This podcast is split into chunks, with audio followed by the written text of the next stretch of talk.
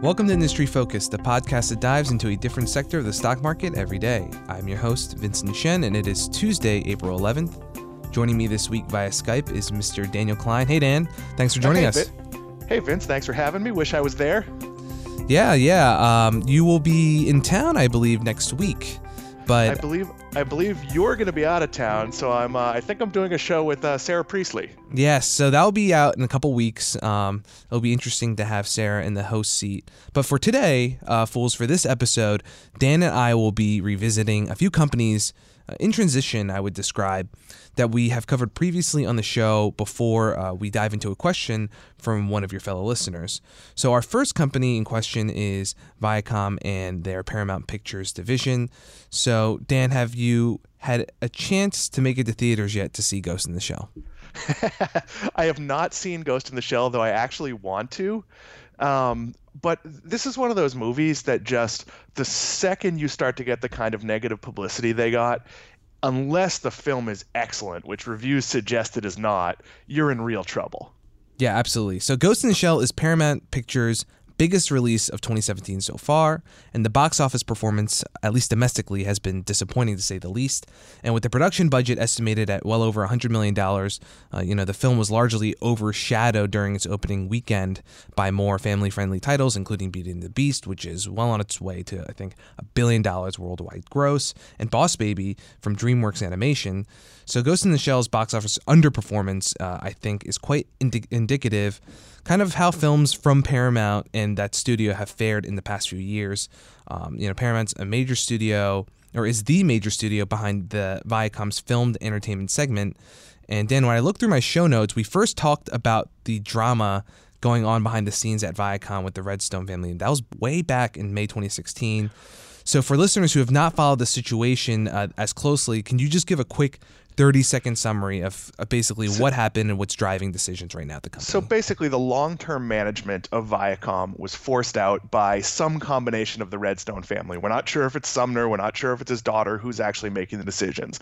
And a lot of that was based on the previous CEO and then his successor wanting to sell off Paramount. So now they're holding on to Paramount, and the problem is the movie world, especially with this, these big $100 million tent poles, has moved to sort of sure things, your Disney Marvel movies, your Fast and the Furious. And Paramount doesn't have many of those. So when you're making Ghost in the Shell, a property I'd never heard of, you have a lot more risk than than Comcast and Disney, which just have these franchise machines. Yeah, and uh, with some of the management, you know, uh, the management uh, overhaul essentially that took place at the company with uh, Philippe Dauman being ousted, along with uh, you know quite a few other members of the management team. Uh, Bob Bakish now has taken on CEO role, and it's clear in the latest quarterly results and the conference call that he's working to right the ship and lift results across the company. I think with a focus and vision, it's probably been lacking for a few years now. You know, Viacom has seen revenues decline for about five years running. Uh, the worst of it, obviously, coming from this filmed entertainment segment. And in 2011, revenue for that segment stood at about 5.9 billion dollars. Last year, it came in at 2.7 billion, so shrinking from about 40% to just 20% of the top line for the company. Quite significant. And then within that filmed entertainment segment, there's a few different businesses. There's theatrical, which is uh, what we're talking about now with uh, these movies, these big tentpole films. There's home entertainment, which includes things like DVD, Blu-ray sales, and also streaming deals. Uh, licensing, which is putting out some of their IP uh, for other uh, businesses to air, essentially, and all of those in that period from about 2011 to 2016 have seen huge declines, anywhere from 22% uh, for licensing to 70%, 72% for the theatrical business. And you know, this is all in the context uh, of the fact that Paramount Pictures from 2007 to 2011 was all was always either the number one or number two highest grossing studio for Hollywood, and then from 22 to 2016, it never even managed to break the top five the the problem they have, I mean, obviously they don't have the properties, but if you look at a Disney or or a Comcast, they own many of the same assets. They have the cable channels, and when you're going to make a movie like Ghost in the Shell, you can introduce it to the audience. For example, two years ago, there could have been a, a show on Nickelodeon introducing it to young children. There could have been specials on Spike. There's so many things you can do to prime the pump. And what Bob Bakish has done in his his re reorganization of the company is he's going to put them in a position to have a strategy where these aren't all siloed businesses where filmed entertainment and TV talk the same way they do at Disney and maybe they can you know they have a little bit of a theme park deal with some of their properties but maybe they can make a theme park deal because they don't own that and they've got to figure out a way to either get better properties and that's very hard or nurture something from TV to the movies from the movie to TV and just find a better way to get these properties in front of people. When you know, I have a 13 year old son, and the only time he'd ever heard of Ghost in the Shell was seeing the previews. Whereas I don't think like Boss Baby was everywhere. That, that that became a joke in my house. There were so many ads for it and places you could see it and pop culture references and and that just isn't happening with Paramount. Mm-hmm. So, in addition to uh, Bob Bakish, who's the new CEO for Viacom, there's also new leadership for Paramount Pictures. Um, that's uh, with Jim uh, Gianopulos. Uh, so he took the reins just last week, and you know, it's funny the way you described how a lot of the businesses at Viacom were kind of siloed off from each other. Uh, some people were describing the filmed, uh, especially the theatrical division for the filmed entertainment segment, as being almost as its own island in terms of the way it's operated. And in the ma- in the most recent earnings call, management has talked about how they're really trying to focus their efforts behind six of their major brands, and those include BET, Comedy Central, MTV, Nickelodeon, Nick Jr., and Paramount, and how they're trying to bring more film to the television and more television properties to film as well. Um, for example, I, their Spike network is now going to be rebranded in the next year or so. So I think by 2018, it's going to be the Paramount Network. And overall, um, you know, last question here, or from me in, in terms of your view of this company, beyond um, you know, beyond bringing some of these uh, these properties and this IP that they have to different net, uh, to different mediums and formats to kind of leverage that revenue and the profitability there as much as they can. Any other priorities do you see for either Jim or Bob moving forward? Uh, especially, uh, you have the recent news that before they had this potential one billion dollar financing deal uh, with some firms in China that potentially having fallen through. What do you think? Well, I mean, I'd stop making movies. I, I, I think they they have the problem that there is very little room in the marketplace for out of nowhere $200 million movies. They, they, they, you have to have a name property. So if I own these assets, and clearly Sumner Redstone or Shari Redstone does not want to do this, I would sell it off for parts. I mean, in many ways, Viacom is a company like a kid who collects baseball cards and did it based on volume. Based instead of having the best cards, he has a lot of cards. So they have all these TV networks and MTV and Spike. Those have value, but maybe they have more value if owned by somebody else. And Paramount,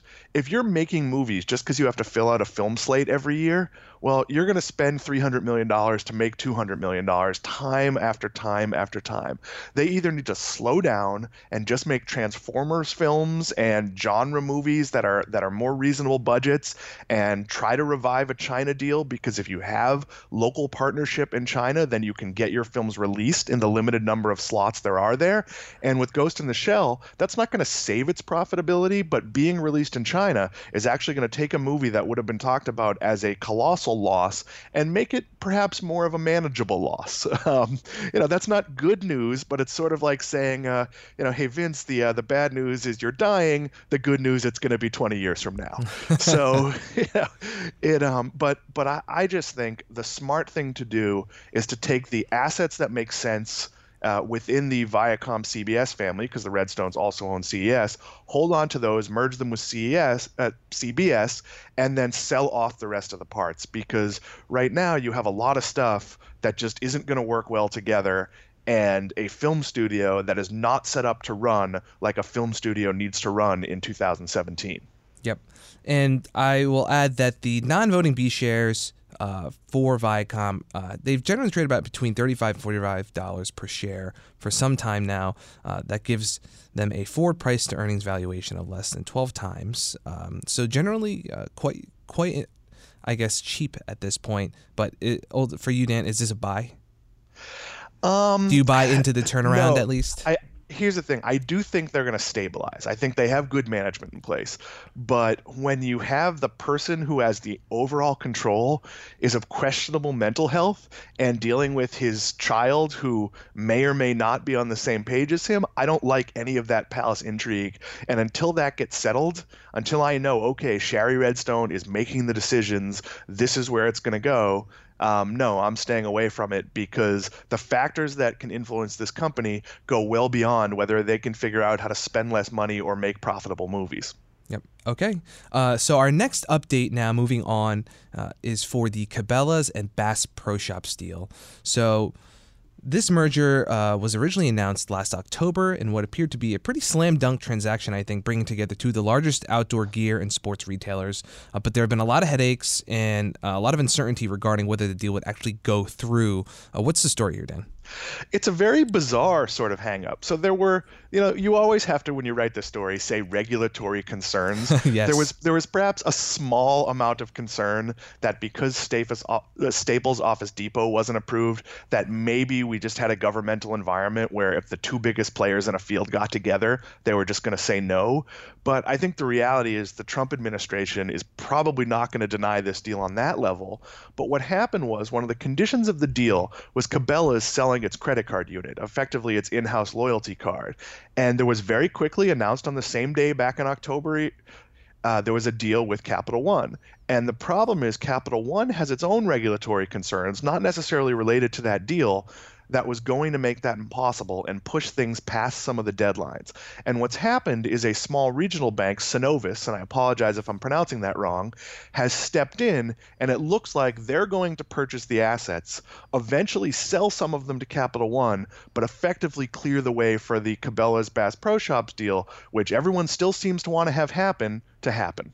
Yeah, absolutely. Uh, I think the key to this all is was that uh, was Cabela's credit card business and finding some way to pass that on. And, you know, with the Synovus agreement, from what I've seen, uh, they will hold on to the deposits they get from the from that transaction and then pass the credit card business itself on to Capital One. And you know some of the backstory behind why Capital One was having a hard time closing that part of the agreement uh, in time, based on the broader deal between Bass Pro Shops and Cabela's, had to do with a money laundering investigation. So now, uh, you know, with that, generally it seems you know, kind of like this white knight situation, somebody stepping in, save the day. I think uh, overall investors are still pretty uh, bullish on this deal and the idea of bringing together, uh, you know, these two leading names, essentially, uh, well known, of course, for their uh, large and very uh, appealing, I guess, uh, brick and mortar brick and mortar physical presence, you know, with these huge stores bringing in a lot of customers, trying to maintain traffic. But at the same time, I think investors were a little bit discouraged, you know, if, uh, by Cabela's in their year-end results. So these reported back in February. Uh, comparable store sales declined 6.5% in the fourth quarter, and online and catalog sales, which really surprised me, took an even bigger hit of 12.4%. Um, so if anything, kind of showing that uh, you know, brick and mortar having struggled so much uh, in the past few quarters. You see these headlines: store closures, bankruptcies. Um, you know, this consolidation might be the way for these two it, companies, the best way for these two companies to proceed. It is worth noting that Cabela's and Bass Pro Shops run the kind of store that's still going to exist after the retail shakeout. Mm-hmm. They have destination stores. You might go to Cabela's, and you don't have kids yet, but my son and I, we've talked about this in the show before. We used to go to Cabela's to play the games, look at fishing rods, eat lunch, gaze at guns. Every little boy likes guns, you know, get a piece of fudge in their candy store. So those stores are going to be resilient, but I think they're bumping up against against, you know, some industry concerns, but more the kind of malaise that sets in when, as employees, you don't know what's happening next. I mean, the Cabela's brand name may disappear. They, you know, none of this has really been decided. So if you're in the marketing department or the digital department at Cabela's and you're sort of waiting for this other shoe to drop, I'm not precisely sure you're advancing plans as if nothing has happened, even though that's what you're supposed to do. So some of this might just be everybody thought this deal was going to be closed by now and it wasn't. And you know some of it is a little bit cyclical but you know people are still going to go to these stores. They're they're entertainment as much as they are shopping. All right well on that note uh, we have a very relevant question from one of our listeners that I do wanted to cover uh, to close out the show, and this is very much tied to the outdoors industry or you know the outdoor equipment industry. Um, so this question, and um, and remember, fools, you can always reach out to us at industryfocus at fool.com if you want uh, have any comments or questions for the team here. But Clifford asks. Hey, do you have a source that confirms that the outdoor equipment market is not shrinking? My suspicion is that with the changing face of America, many people just aren't fishing or hunting or camping. And at first glance, uh, you know, you consider some of the major challenges that we talked about with brick and, brick and mortar chains, uh, brands that have encountered in general over the past uh, year or so, and you know, just some examples Sports Authority gone, City Sports gone, Vestis Retail, which operated Eastern Mountain Sports, Bob Stores, and Sports Chalet, those chains, it declared bankruptcy last summer, reemerged as Eastern Outfitters, and then in, just in the past week, Eastern Outfitters announced they'll be closing a number of stores. Know, obviously, it the, the their bounce back has not been as successful as they hoped. So it seems like Clifford might be onto something in terms of you know these outdoor uh, retailers just uh, finding themselves facing a smaller market than what we may uh, have previously had. Dan, have you taken your son hunting or fishing at all, even camping? We've gone fishing. Um, but so knowing we are going to talk about this, I danced around this a little bit in the last segment. And I think it's fair to say that there's some softness in some of these markets. Perhaps you're right. There there might be less hunting. We've talked a little bit about that gun sales in general, which were at all-time highs due to fears that uh, President Obama might pass some regulations against guns, uh, have softened a little bit. There, or at least there's some fear that they're going to soften. So there absolutely could be a lower demand, but I don't see how the lower demand has caught up to the incredible loss of retail capacity. You know, if if you're Cabela's, you've seen competitors go out of business or get a lot smaller left and right. So clearly the Amazons and the REIs and the people who are succeeding in this space and Dick's to a, a very small extent, they they have grown and you know there might be a smaller pie but there's less people going after that. And you know i absolutely. Have have i gone fishing? Sure but how often do you buy a new fishing rod? Yeah i mean you you you bought camping supplies this year. Did where did you get them? Uh, i I admittedly went online for a lot of that uh, through some companies that do have their uh, a, a, major uh, physical store presence like REI, as you mentioned, which is privately held. Um, and sometimes, you know, on an Amazon or somewhere that's just a strict online operation. Um, I have data here specifically, though, from the U.S. Fish and Wildlife Service that shows ongoing declines in the number of hunters and fishermen in this country over the past several decades. Um, in 1970, I think it was 40 million Americans had hunting licenses compared to just 14 million or so today. And you have to keep in mind as well that the country's population has grown uh, in that same time period from about 200 million to over 320 million. So the rate of participation is even gloomier, I would say.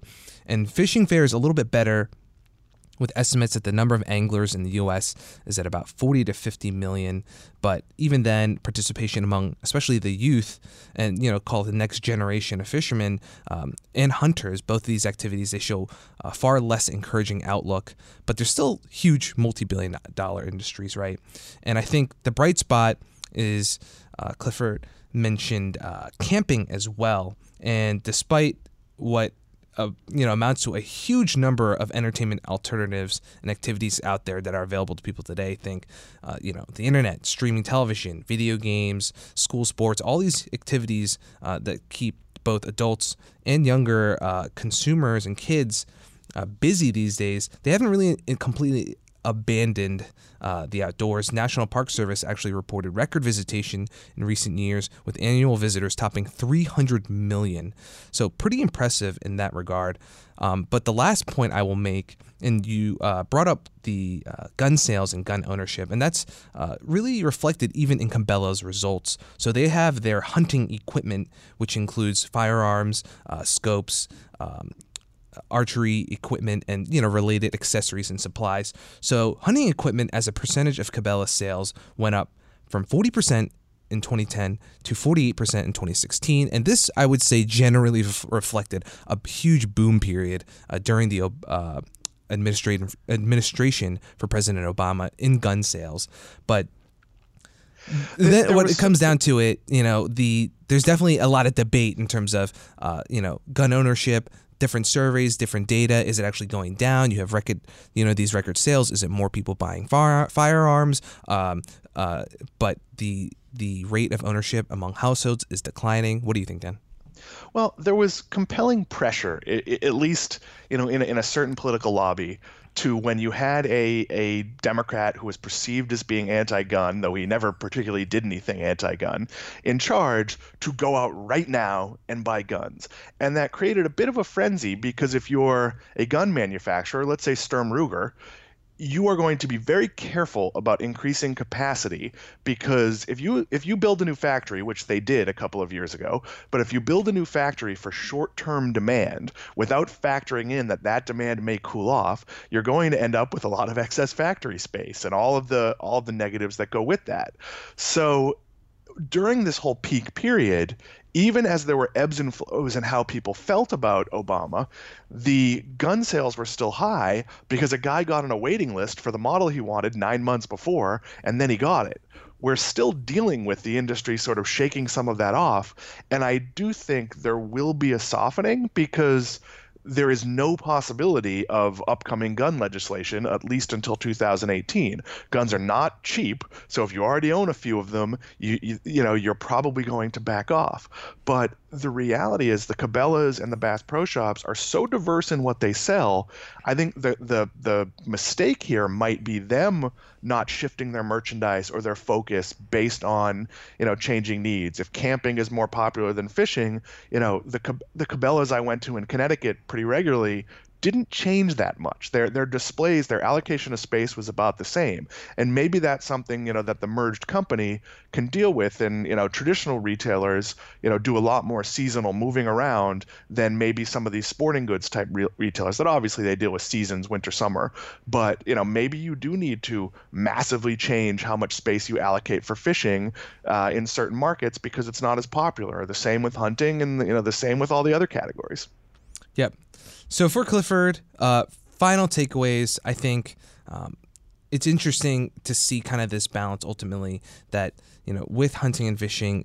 With that ongoing decline, you still have, you know, what amount to be very significant uh, businesses for these various chains and retailers. And I think the best way uh, that you put it, Dan, was with kind of shifting that product mix and during the to- you know during they need the to get more sophisticated. yeah You exactly know, when your competitor is Amazon, and, and I think we're seeing this with, with Costco and some of the other companies we're talking about, no matter how immune your business is, eventually the sheer efficiency of Amazon and their their their one-click ordering, their their return process. I just bought something from a third party on Amazon that never showed up, even though they said they sh- they shipped it, and within 48 hours I had a complete refund.